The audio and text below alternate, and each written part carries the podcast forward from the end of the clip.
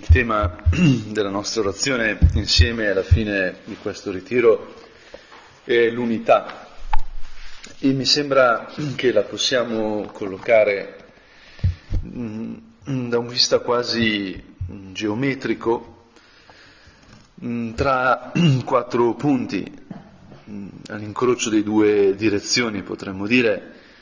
La prima è l'unità dall'alto e l'unità dal basso e la seconda è l'unità da fuori e l'unità da dentro. Mm.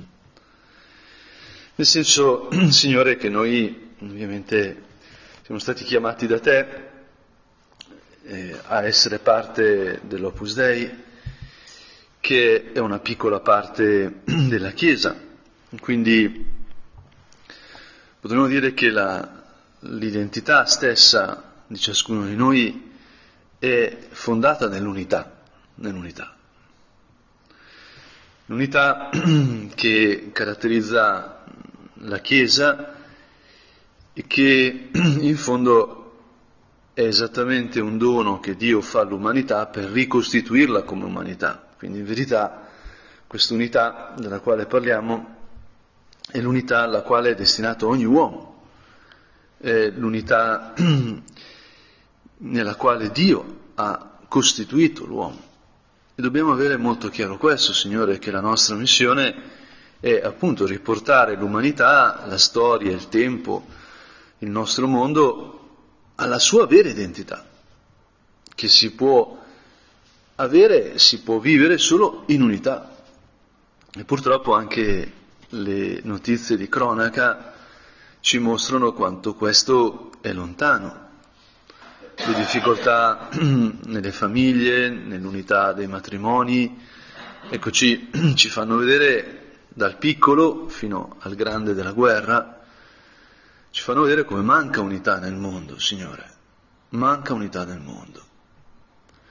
E allora ecco che forse è essenziale muoversi in questi due assi, che sono come gli assi cartesiani dell'unità, e ecco, riconoscere che l'unità viene dall'alto. Noi non possiamo predicare un'unità dal basso. Dobbiamo sforzarci appunto di, come posso dire, vivere l'unità, proporre l'unità, predicare l'unità, eccetera, eccetera, ma dal basso non si può avere l'unità che ci contraddistingue, invece ci, che ci fonda a livello di identità. Quindi questa unità viene dall'alto, è un dono dall'alto, per questo bisogna rinascere dall'alto, hai detto tu Gesù. E questo rinascere dall'alto vuol dire appunto che paradossalmente questa unità viene da dentro, non da fuori. Non è un principio di unità estrinseco che ci porta ad unità, ma è lo Spirito Santo che scende dall'alto e entra nei nostri cuori trasformandoli in cuori di carne quando sono cuori di pietra. Ora, Signore, appunto ti chiediamo questa grazia di rivolgerci al tuo Santo Spirito, per invocare che Lui scenda sempre più continuamente su di noi dall'alto e per questo noi possiamo trovarlo dentro di noi, nel nostro cuore. Nostro padre ci ha detto che l'unico vero nemico non sono i nemici esterni, ma è la mancanza di paternità e la mancanza di filiazione. Signore, questa sequenza è fondamentale perché proprio appunto stare negli assi cartesiani dell'unità, della quale parlavamo, partendo dall'alto e appoggiandosi a ciò che è da dentro. E forse appunto possiamo spingerci a dire che questa, che non è solo un'epoca di cambiamento, ma il cambiamento di un'epoca, secondo le parole di Papa Francesco, è caratterizzata proprio dalla crisi, dal fallimento del progetto moderno che cerca una fraternità universale senza paternità. La fraternità nasce dal dono che viene dall'alto, che ci costituisce dentro come figli di un unico padre.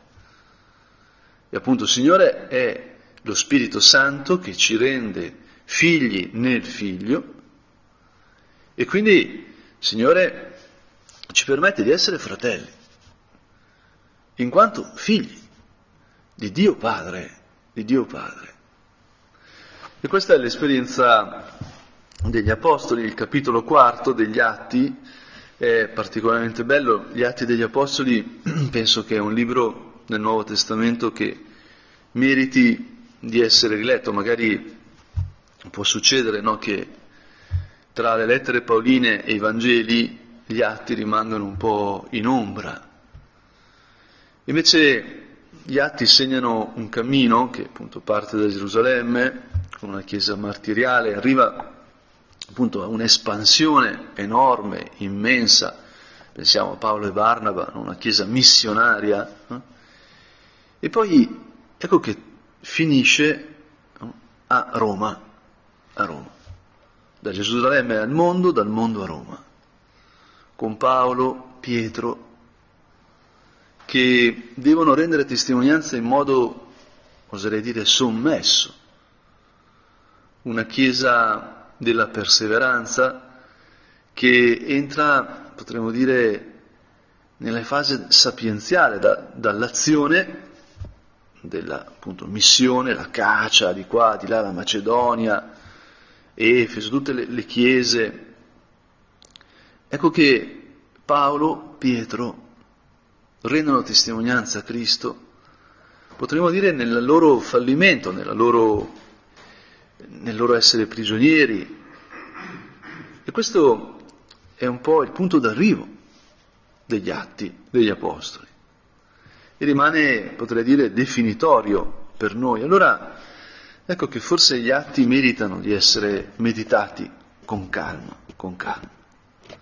Il capitolo 4 appartiene alla prima fase, a Gerusalemme, c'è stata la Pentecoste, Pietro e gli altri stanno annunciando Cristo si vede la potenza dello Spirito. Perché appunto hanno iniziato ad annunciare Cristo, è sceso lo Spirito Santo su di loro eh, e arrivano a prenderli, a catturarli, i soldati con il sommo, il sommo sacerdote, il comandante delle guardie del Tempio, i Sadducei, perché ecco che Pietro parla di resurrezione dei morti. Li arrestano e li mettono in prigione hm, fino al giorno dopo perché ormai è sera. E sappiamo che questa predicazione, incluso anche se terminata con l'arresto, porta molti a diventare cristiani, 5.000 diventano cristiani. È una cosa una cosa seria. E il giorno dopo si riuniscono a Gerusalemme i capi, gli anziani, gli scrivi con Anna, Caifa, eccetera, eccetera. E li interrogano. Con quale potere in quale nome voi avete fatto questo? Ora Pietro, colmato di Spirito Santo, disse loro, capi del popolo e anziani, visto che oggi veniamo interrogati sul beneficio recato a un uomo infermo, e cioè per mezzo di chi egli sia stato salvato, sia noto a tutti voi e a tutto il popolo di Israele, nel nome di Gesù Cristo il Nazareno che voi avete crocifisso e che Dio ha risuscitato dai morti, costui vi sta innanzi risanato. Questo Gesù è la pietra che è stata scartata da voi, costruttori, e che è diventata la pietra d'angolo. In nessun altro c'è salvezza, non vi è fatti sotto il cielo altro nome dato agli uomini nel quale è stabilito che siamo salvati. Ecco, Signore, Pietro pone immediatamente Cristo come fondamento di quella che è salvezza, salvezza. Questa unità alla quale ci porta lo Spirito di Gesù è salvezza, perché è unità più forte della morte. Che cos'è la morte se non separazione dell'anima dal corpo, di una persona dalle persone amate? Il demonio, diavolo, diaballo, divide, rompe, uccide. Invece lo Spirito di Cristo, che è l'amore del Padre e del Figlio, unisce, rende vivi unendo. E quindi questa unità è la vita. Per questa unità dall'alto, perché è onnipotente, più forte della morte, più potente di ogni divisione, ma è dentro, dall'alto a dentro. Ma Signore, di fronte all'annuncio che fa Pietro, possiamo domandarci, ma io quando parlo di Gesù, quando do mezzi di formazione, ecco, io parlo così? Mi appoggio a questo spirito che viene dall'alto ed è dentro le persone alle quali parlo? Oppure rischiamo di proporre un'unità dal basso e da fuori? Potremmo dire un'unità non teologale, ma ascetica. Perché noi, Signore, viviamo in un mondo profondamente moralista, dove tutti si sentono inadeguati, inadempienti, perché appunto il progetto moderno dice che dobbiamo volerci tutti bene, che dobbiamo essere brave persone, da soli, con la volontà, con il nostro intelletto, non come figli del Padre, che è sorgente d'amore, sorgente. Il Padre, il Padre eterno sa solo generare, non sa fare altro. Genera e dona la vita, cioè genera il figlio e spira lo Spirito Santo che è la vita del figlio.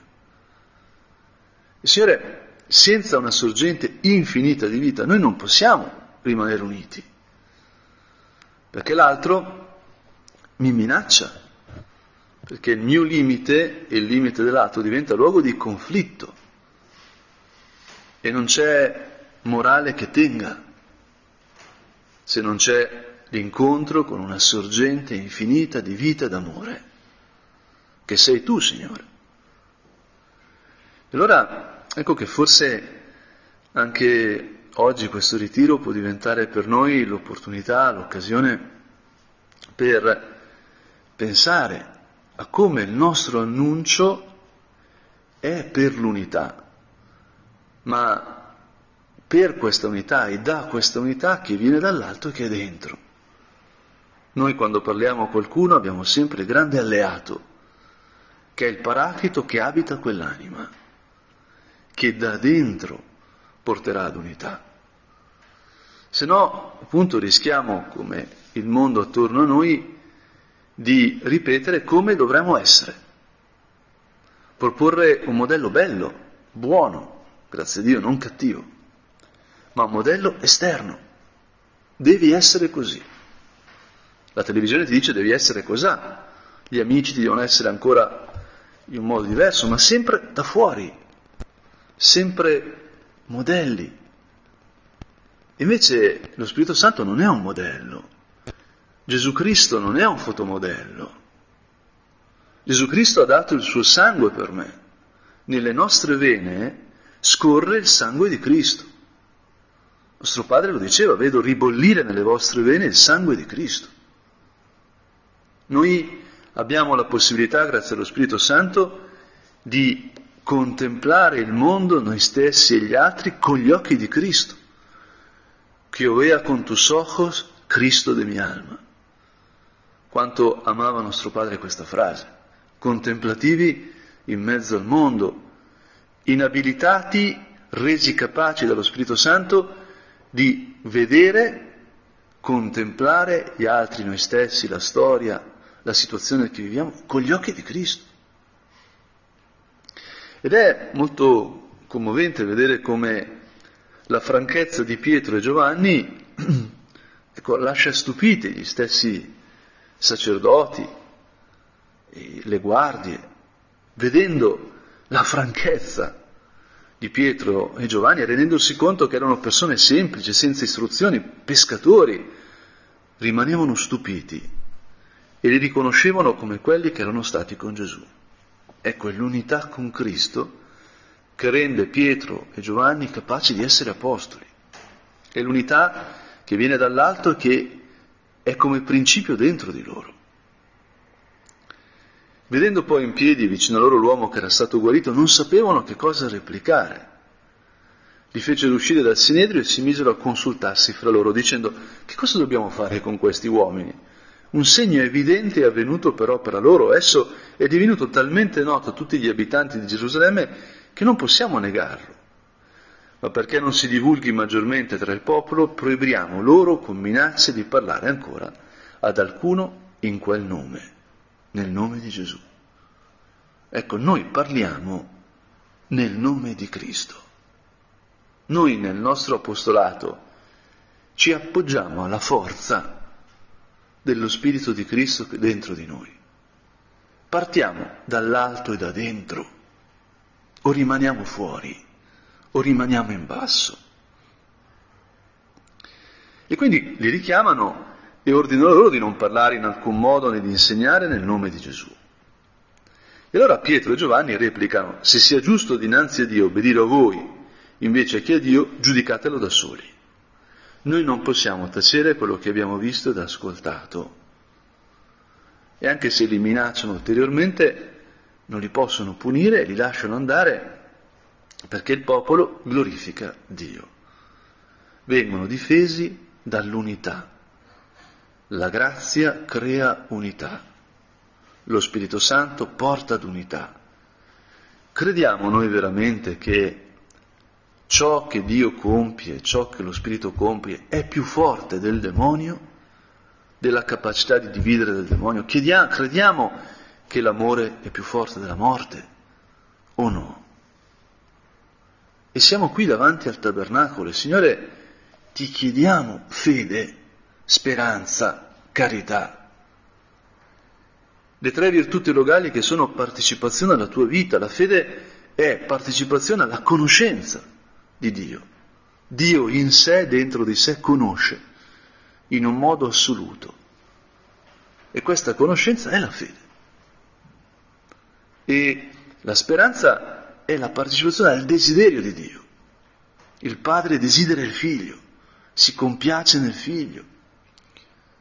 E la speranza è questa tensione che non, è, che non deriva da una mancanza, ma deriva da una presenza. Lo spirito è movimento, è slancio, è tensione. E la carità è partecipazione all'amore del padre e del figlio, perché lo Spirito Santo stesso è l'amore del padre e del figlio. Ora, Signore, noi ti chiediamo questa grazia, queste tre virtù teologali, perché l'unità tra noi sia la tua unità in Giovanni 17, tu hai pregato, Signore, Giovanni ci, ci riporta, Giovanni che proprio è qui presente in questa scena, quando scrive il suo Vangelo e arriva all'ora di Gesù, ecco che ci riporta questa preghiera di Cristo. Padre, io ti prego perché loro siano una cosa sola come noi siamo una cosa sola. E questo è reso possibile dalla gloria, lo Spirito Santo, che scende dall'alto quella gloria che noi ci scambiamo eternamente, che costituisce la nostra identità, la nostra vita, ecco, è fusa su di loro attraverso la croce. E quindi il principio di unità degli Apostoli è lo Spirito di Cristo, lo Spirito del Padre, lo Spirito del Figlio. Cioè, aiutaci ad appoggiarci a questa presenza. Aiutaci a essere devoti dello Spirito Santo. Quante volte lo invochiamo? Quante volte lo chiamiamo? Vieni, Santo Spirito. Nostro Padre quante volte lo, lo pregava? Prima di parlare con una persona lo invochiamo. Prima di un mezzo di formazione lo invochiamo. Quando sentiamo un, uno strattonamento, quando vertiamo una ferita, lo preghiamo. Avremo letto questa notizia che è apparsa nel, così, in tutti i mezzi di comunicazione che ormai passano attraverso i nostri cellulari, no? però le, le, notizie che ci arrivano quando, uno, quando ci confrontiamo magari a tavola a tertulia, avete letto e eh, scopriamo che tutti abbiamo letto le stesse cose, no? e questo è, è interessante curioso, no? ma è, arrivata, è uscita questa notizia su come i romani costruivano le cose. No? Perché il Colosseo è ancora in piedi? Perché i ponti romani sono ancora lì mentre i ponti che abbiamo costruito in cemento armato da pochi anni cadono? Che alcuni ponti della Milano-Meda, la superstrada che porta al mio paese, sono chiusi perché sono pericolosi. Eh? Perché il ponte Morandi è caduto? Beh, ci sono magari anche negligenze, ma perché invece sono ponti che da duemila anni sono lì? E c'è stata questa scoperta che sostanzialmente i romani mischiavano al cemento calce viva, granelli di calce viva, in modo tale che quando si apriva una crepa iniziava a filtrare l'acqua, l'acqua raggiungendo questi granelli di calce viva, ecco, attivava la calce. Da dentro l'acqua che viene dall'alto si inserisce nelle fessure, nelle crepe, nei nostri limiti, nei nostri peccati, nelle nostre mancanze, nelle nostre mancanze di unità anche, e da dentro diventa principio di unità. Signore, e questa è sapienza, sapienza tecnologica potremmo dire, ma, ma Signore, tu ci hai fatto così in un certo senso. Dentro di noi c'è il tuo Spirito Santo. E le nostre ferite lasciano entrare questa luce che è vita e che vivifica, rivivifica quello che c'è dentro di noi, in modo tale che noi possiamo essere fratelli perché siamo generati e sempre rigenerati dal Padre. È la vita che viene dall'alto, che ci permette di amarci, che ci permette di stare insieme, ci permette di, di unirci e di attrarre. Che cos'è anche la nostra vocazione di numerari? Che cos'è la vocazione di San Michele? Anche questa settimana alla PUSC, dove abbiamo parlato di direzione spirituale nei movimenti, c'erano di tutti, no? c'erano realtà diversissime. Io pensavo, no? c'era, quando parlavi dovevi dichiarare chi sei, no? La nostra sorella dice sono tizia dell'Opus Dei, no? non ero abituato, no? sono Caio Memores Domini. No? Era molto interessante. E pensando, noi cosa facciamo? Noi siamo principio di unità ese crupito clavato nella cruz che è San Michele, quel piccolo gruppo inchiodato alla croce, cosa deve fare? Deve avere lo sguardo fisso su Cristo, lasciarsi rigenerare costantemente dal Padre attraverso il mistero pasquale per creare uno spazio di unità, creare uno spazio di famiglia, creare uno spazio dove gli altri vengono e vengono confermati riconciliati, riconfortati. I mezzi di formazione sono questo, un momento di conferma, un momento di rincontro con Dio. E appunto quando continuiamo a leggere questo capitolo quarto degli Atti, vediamo appunto che Pietro e Giovanni vengono rimessi in libertà, vanno dai loro fratelli, riferiscono quanto avevano detto loro i capi dei sacerdoti e degli anziani, e tutti insieme innalzano la voce a Dio dicendo, Signore, tu che hai creato il cielo, la terra, il mare e tutte le cose che in esse si trovano, tu che per mezzo dello Spirito Santo dicesti per bocca del nostro Padre, il tuo servo Davide, perché le nazioni si agitarono e i popoli tremarono cose vane, Salmo 2, si sollevarono i re dalla terra i principi si allearono insieme contro il Signore e contro il suo Cristo. Davvero in questa città Erode e Ponzio Pilato, con le nazioni e i popoli di Israele, si sono alleati contro il tuo santo servo Gesù, che tu hai consacrato, per compiere ciò che la tua mano e la tua volontà avevano deciso che avvenisse. E ora, Signore, volgi lo sguardo alle loro minacce e concedi ai tuoi servi di proclamare con tutta franchezza la tua parola, stendendo la tua mano affinché si compiano guarigioni, segni e prodigi nel nome del tuo santo servo, Gesù. Gesù. Il Salmo 2 diventa vita, non è una preghiera esterna, non è una tradizione, una consuetudine, è la loro vita, è il criterio di lettura di quello che sta accadendo. E oggi quando noi preghiamo il Salmo 2, vediamo che sta accadendo quello che è descritto o no? Ci rendiamo conto che le nostre vite sono risposta, sono strumenti, sono canali, perché appunto Cristo continua a guarire, a portare ad unità, a sanare. E questo è il salto al quale siamo chiamati.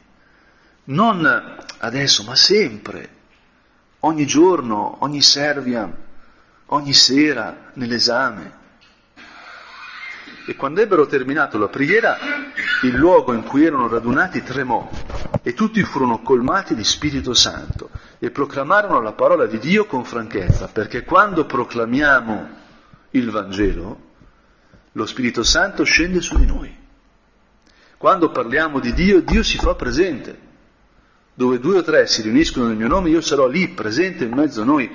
Noi, Signore, abbiamo questo potere, la nostra unità viene da te e porta te, chiama te. Ci dobbiamo rendere più conto, Signore, ti chiediamo questa grazia, di renderci un po' più conto di chi siamo veramente, di che potere di invocazione abbiamo. Le nostre vite, ecco, direbbe Don Giovanni, liturgista, sono epicletiche, cioè le nostre vite invocano lo Spirito Santo su questa storia, questi giorni, questo tempo che viviamo. La nostra fedeltà, la nostra vocazione rende presente uno spazio esistenziale che rende presente Dio, il Padre, il Figlio e lo Spirito Santo in mezzo al mondo nel lavoro, nell'amicizia, di qua, di là, nelle, nella vita quotidiana. Ed ecco appunto che la moltitudine di coloro che erano diventati credenti aveva un cuore solo e un'anima sola e nessuno considerava sua proprietà quello che gli apparteneva, ma fra loro tutto era comune. Erano in comune i cuori, perché erano figli e questo non è il comunismo, perché questo avviene nella libertà, perché questo avviene in quella vita che viene dal Padre. E Signore, noi siamo testimoni di come il secolo XX ha cercato di produrre unità e fraternità senza Dio, ottenendo come risultato i gulag e i campi di concentramento. Noi non stiamo parlando di abbellimenti. Quando io ho iniziato a suonare il pianoforte, dopo un po' la professoressa mi ha spiegato il trillo, mi ha, iniziato, mi ha insegnato come si dà espressione. La nostra vita, la nostra missione, la nostra vocazione di cristiani, di cristiani semplici in mezzo al mondo, è questione di vita o di morte. Noi parliamo di Dio e l'uomo senza Dio, al posto di produrre unità, proprio nel cercare unità, produce diabolicamente il contrario, cioè morte. Noi viviamo in un mondo che l'anno scorso ha ammazzato 40 milioni di bambini. 40 milioni di bambini non nati e non abbiamo tutti i dati. Noi vediamo matrimoni rompersi, vediamo omicidi, vediamo guerre e trasformiamo la guerra in uno spettacolo. Ed è folle questo. Ma la risposta non è una teoria economica, una teoria politica.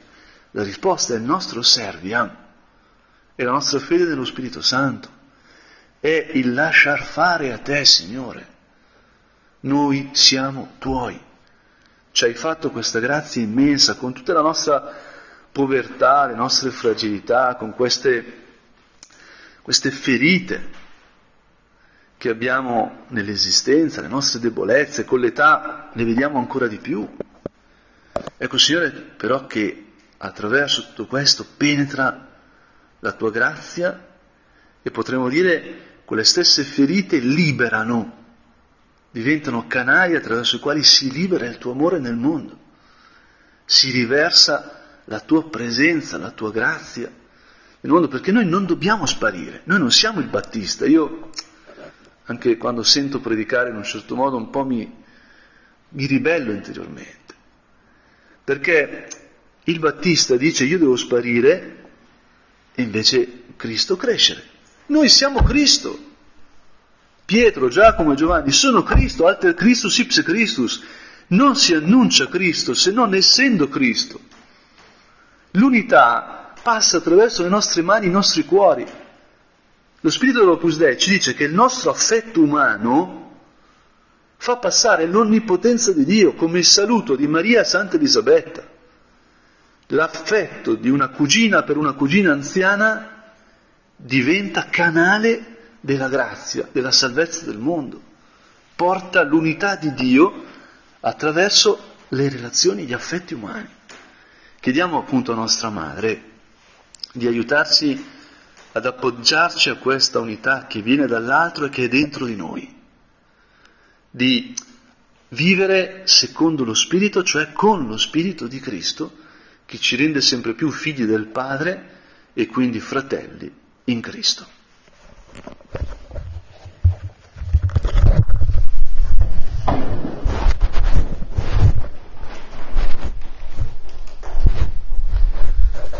Ringrazio il Dio dei buoni propositi, affetti e ispirazioni che mi ha comunicato in questa orazione e ti chiedo aiuto per metterli in pratica.